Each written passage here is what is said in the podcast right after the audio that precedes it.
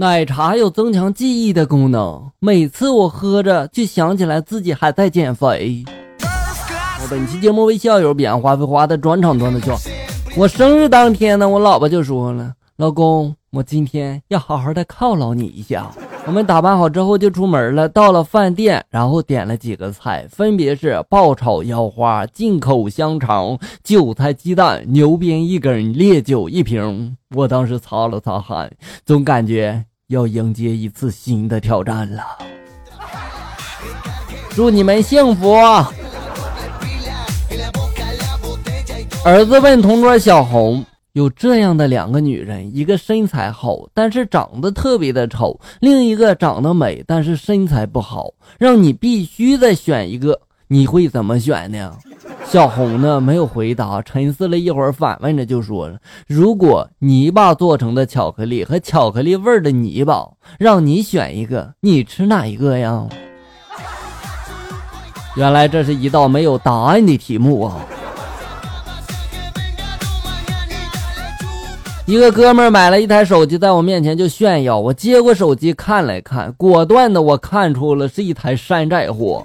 我问哥们儿了：“你这手机里面有凤凰传奇的歌吗？”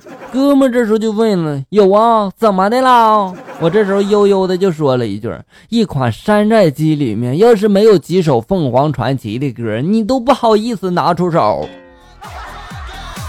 看来山寨机也要分拿不拿得出手啊。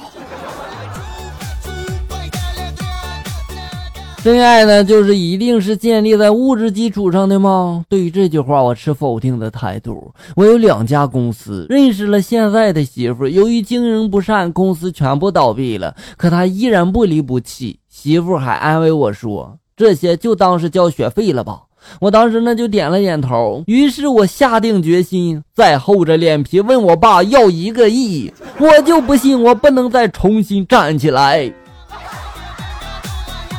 好吧，你们是真爱，我鉴定完毕了。儿子问我：“老爸，女儿是爸爸的前世情人吗？”我就说了：“长辈都是这么说的，那算是吧。”儿子然后接着又问我了：“那儿子是不是妈妈的前世情人啊？”我当时一时没反应过来啊，我随口就回了一句：“我猜应该是老爸的前世好基友吧。”乱套了。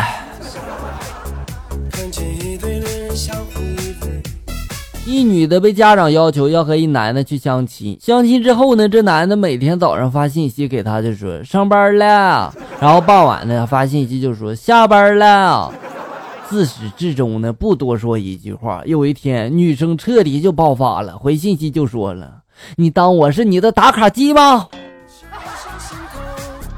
你这么一说的话，感觉你就是个打卡机。当一座特大城市人口增加了怎么办呀？那就修六环呀。那要是再增加呢？那就修七环、八环，一直这样修啊。那城市人口继续增加怎么办呢？同事这时候语出惊人的回答道：“我要飞出外太空。”其实可以修到火星啊！一老板去公司开会，忘记带文件夹了，于是拨打了家里面的电话。接通之后呢，老板就说了：“让太太接电话。”保姆这时候就说了：“可是他与先生正在卧室里面听着音乐呢呀，他们放着音乐很大声，估计是帮不了你喊我们太太接电话了。”然后就挂掉了电话。这位老板呢，回到办公室呢，就胡思乱想了，把中午的会呢也搞砸了。晚上回到家里，他责问的问自己的太太，太太就说了：“中午我在家看电影啊，怎么了呀？”